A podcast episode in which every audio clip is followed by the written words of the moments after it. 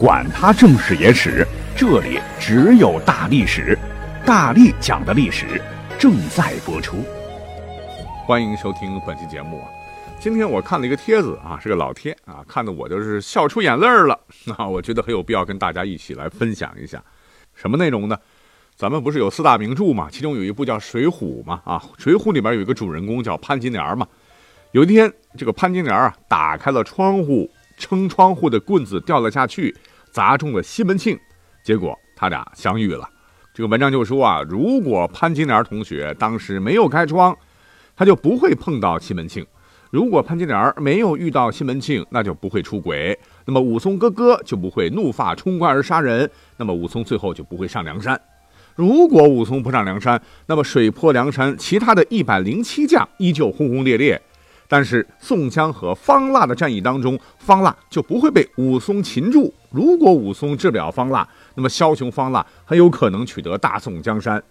如果方腊取得大宋江山，就不会有后边的这个靖康之耻，就不会有偏安一隅的南宋，就不会有金兵入关。如果金兵当时不入关，就不会有后边的元朝，也不会有明朝，更没有后来的清朝。如果没有清朝呢，当然也就没有后来的什么慈禧太后了，就没有什么闭关锁国了。没有闭关锁国，自然也不会有八国联军侵略中国了，就不会有什么鸦片战争了。如果没有这些杀千刀的战争和不平等条约，那中国说不定现在凭借5000年的历史文化，说不定会首先成为发达国家。那这个文章的结论就是，潘金莲呐，一棍子打得中国是支离破碎啊。这么一分析，好像还挺有道理的说啊。那我们也可以继续推导了，就是说。因为你潘金莲一棍子打下去，导致咱们国家失去了成为发达国家的机会，到现在咱们还是发展中国家，所以直接导致我们现在不是高福利的一个社会了，我们现在还得起早贪黑的为房子、票子、车子发愁。潘金莲，你得为我们负全责呀！哈哈，这帖子看完以后，真是让我感觉直乐啊。可是玩笑它归玩笑啊，我们是历史节目，你真的要从历史上找吧的话。哎，还真的发生过很多啊！因为一些看似简单不起眼的小事儿，这机缘巧合之下，蝴蝶效应最后引发了非常严重的后果，甚至改变了整个历史的走向嘞。那本期节目呢，我们就来讲一讲哈，类似于潘金莲这一棍子的故事。好，我们先来讲第一个。那么这个故事呢，发生在公元前518年。那这一年什么时候呢？正好是春秋末。吴国的吴王僚9年，邻国的楚国是楚平王的11年。那当时呢，在吴国的边境上有个小城啊，叫做悲梁。那遥相呼应啊，楚国的边境上呢也有个小城叫做钟离。这两个边境线上的小城啊，相隔不远。那生活在这里的人们呢，世代代都以种桑养蚕为业。种桑养蚕得有桑树啊。一直以来都是你种你的，我种我的，你采你的，我采我的，啊，两个地方呢虽然离得比较近，但是国不同啊，也算是相安无事吧。可是就在公元前581年的一天，在这个边境线上发生了一个很小的吵架事件，起因呢是一个楚国女子在采桑叶的时候，她采着忽然发现，就在边境啊犬牙交错的地方啊，也算是无主之地吧。哎，有一棵啊，这个长势非常好啊，桑叶满满的桑树啊。这个女子当时看见以后，立马高兴的合不拢嘴啊，正准备过去采摘的时候，无巧不成书，恰巧啊，一个吴国钟离那边的一个女子也同时发现了这棵桑树，也赶紧跑过来啊，要采摘。这本来就应该没啥事儿的哈，尤其是像咱们现在提倡这个语言文明啊。当地桑树还是很多的啊，不差这一棵。那大家既然发现了，那就一起摘呗，这双方也不会有啥矛盾。可是很遗憾啊，当时双方都很不理智，互不相让啊，都说桑树是我们这边的。结果呢，就发生了争执啊，是越说越激动，越说嗓门越大。后来干脆是相互跳着骂。那这段吵架的事儿呢，也被史书给记录下来了。根据《史记·吴氏家里书》啊，当时这个发生争执的吴国悲梁这边的是一个女人，楚国那边的呢是个还没结婚的女生。《史记·楚氏家里也书》啊，吴国的女人和楚国钟离的小童争桑叶。换言之，就当时发生冲突的双方啊，这吴国的女子应该是个成年女性，楚国的呢应该还只是个小孩子。反正双方是唇枪舌剑，越骂越凶啊。那后来啊，吴国的女人呢直接就给了这个楚国小女孩啪啪啪几个大嘴巴子啊，双方就扭打在一起啊，是又挖又挠啊。那你想，楚国的小女生啊，哪里打得过吴国的壮阿姨啊？自然是处于下风啊，被揍的是鼻青脸肿。那就在这时呢，树后边又跑来几个人。哎呀，这个楚国女生可高兴坏了哈，因为都是楚国女生的家人呐。一看啊，自个的孩子受欺负了，那还了得啊，就对着这个吴国的大妈一顿拳殴啊。结果当然是这个吴国大妈被揍惨，最后是拖着伤痕累累的身体回到了家。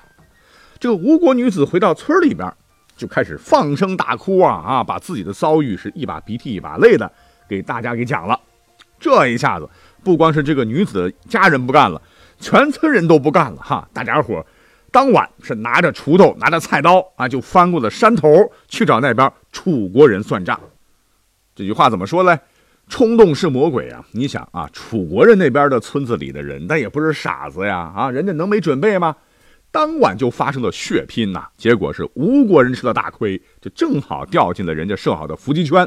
械斗到后半夜，啊，那一个村子的人只剩一半逃回了家。哎呀，这一下啊，事件就升级了。那村子里的人呢，真是压不下这口鸟气，就马上给当地的长官汇报了。那当地的这个一把手啊，这父母官也是个二愣子，听罢村民的哭诉，也是怒发冲冠呐啊！哇呀呀呀呀呀！是立马呢带着全县的很多的兵丁和村民，以急行军的速度向楚国那个村子杀来。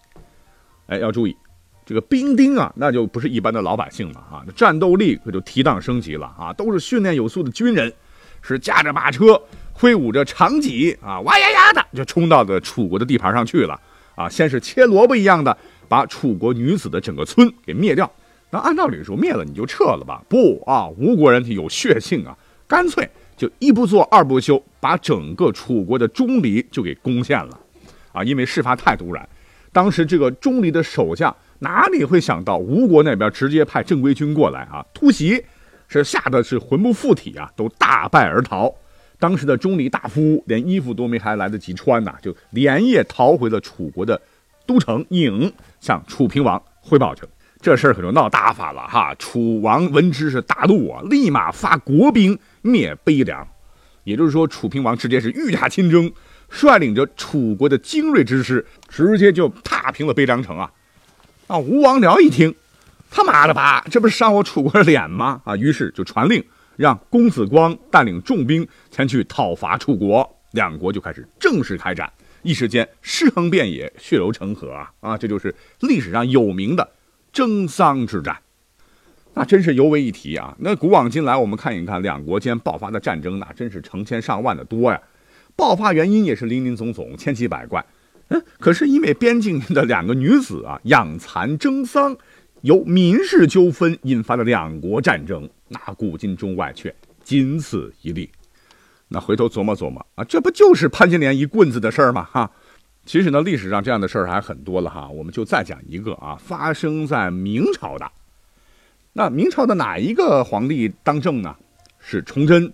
在崇祯2年，当时有一个刑部的官啊，叫刘茂，上书天子，这内容主要就是要清理驿站。所谓驿站，那就是古代传送这个官府文书和军事情报的这样一个地方吧，中转站吧，或者是往来官员途中食宿换马的场所。驿站的作用本来听起来就很简单很单纯，可是列位不知道啊，到了明朝中后期的时候啊，那很多官员呢就钻了空子啊，这个驿站就成了公款旅游的一个定点站啊。比如说这个官员去哪里玩一玩转一转啊，就要到当地的驿站一住，然后吃拉撒你驿站全都给我负责啊。更可气的是，当时很多官员不光自己爽，还经常开公家的这个介绍信，介绍自个儿的亲戚朋友到驿站是白吃白喝白住啊。虽然说当时的这个驿站的站长吧也算是个公务员，但是级别太低了，谁也不敢得罪，来的都是爷呀啊，只能报财政给兜底儿。那这一下全国算下来就开支非常非常大了。就是在这样的大背景下，当时的这个刘茂呢就开出了一记良计，那就是针对这个驿站要裁撤怎么裁呢？就是要开除富余人员，减开支，严管介绍信，非紧急不得使用。啊，乍一听，哎呀，这个措施确实挺好的啊。如果严格执行的话，据统计呢，明朝的朝廷一年能够省下几十万两白银呐，地方负担也能大大减轻。那如果你是当时的皇帝，你看了这样的建议，你会如何做抉择呢？当然跟皇帝一样了啊，很高兴啊，觉得这个刘茂的建议很对头，是御笔一挥，立马执行。结果一年之后是裁减驿站200余处，全国累计减少经费80万两啊，成绩显著。可是不能光看表面的统计数字啊，这里边有一个很大的问题，那就是地方经费是节省了，可是作为普通老百姓，他没得到一点好处。另一方面呢，减少的经费80万两里边呢，其实有很多人的这个饭碗呢，也同时被砸掉计算其中了。因为当时裁掉这个驿站的同时啊，有几十万名的异族也通通下岗回家自谋出路了。据统计啊，光是甘肃、陕西，当时就有几万人失业，其中啊也就包括了当时西北的银川驿站。那崇祯2年，这个驿站的一个无名异族啊，因为裁撤了嘛，是黯然神伤啊，离开了战斗多年的这个岗位。那为了养活自己啊，他决定去找另一份更有前途的工作，而这个异族的名字就叫做李自成。哎，崇祯万万没有想到啊，就因为当时他的御笔一挥啊，最后逼他上吊的这个人，正是当年他裁掉的这个异族。哎，这也算得上是一个潘金莲一棍子的事儿了。好了，还有很多啊，比方说以前也讲过几个哈，这个春秋战国时期的宋国有个将军呢，他不给自己的御马车的这个司机吃羊肉，结果开战的时候呢，这位司机直接把自个儿的将军拉到了敌营啊，导致国家战败。还有当年的这个春秋时候的郑国啊，有个大臣啊，说自己食指大动，有口福了，但因为国君戏弄啊，没有吃到鳖肉，觉得很丢人，结果就是把这个国君灭了，这国家也跟着乱了等等。其实呢，这些故事都跟前面讲的两个有点像啊，都是因为一丁点小事儿，没想到各种客观因素聚合，最终导致了严重的历史变故。OK， 那因为时间关系，我们今天就先讲到这里了。感谢各位的收听，我们下期再会。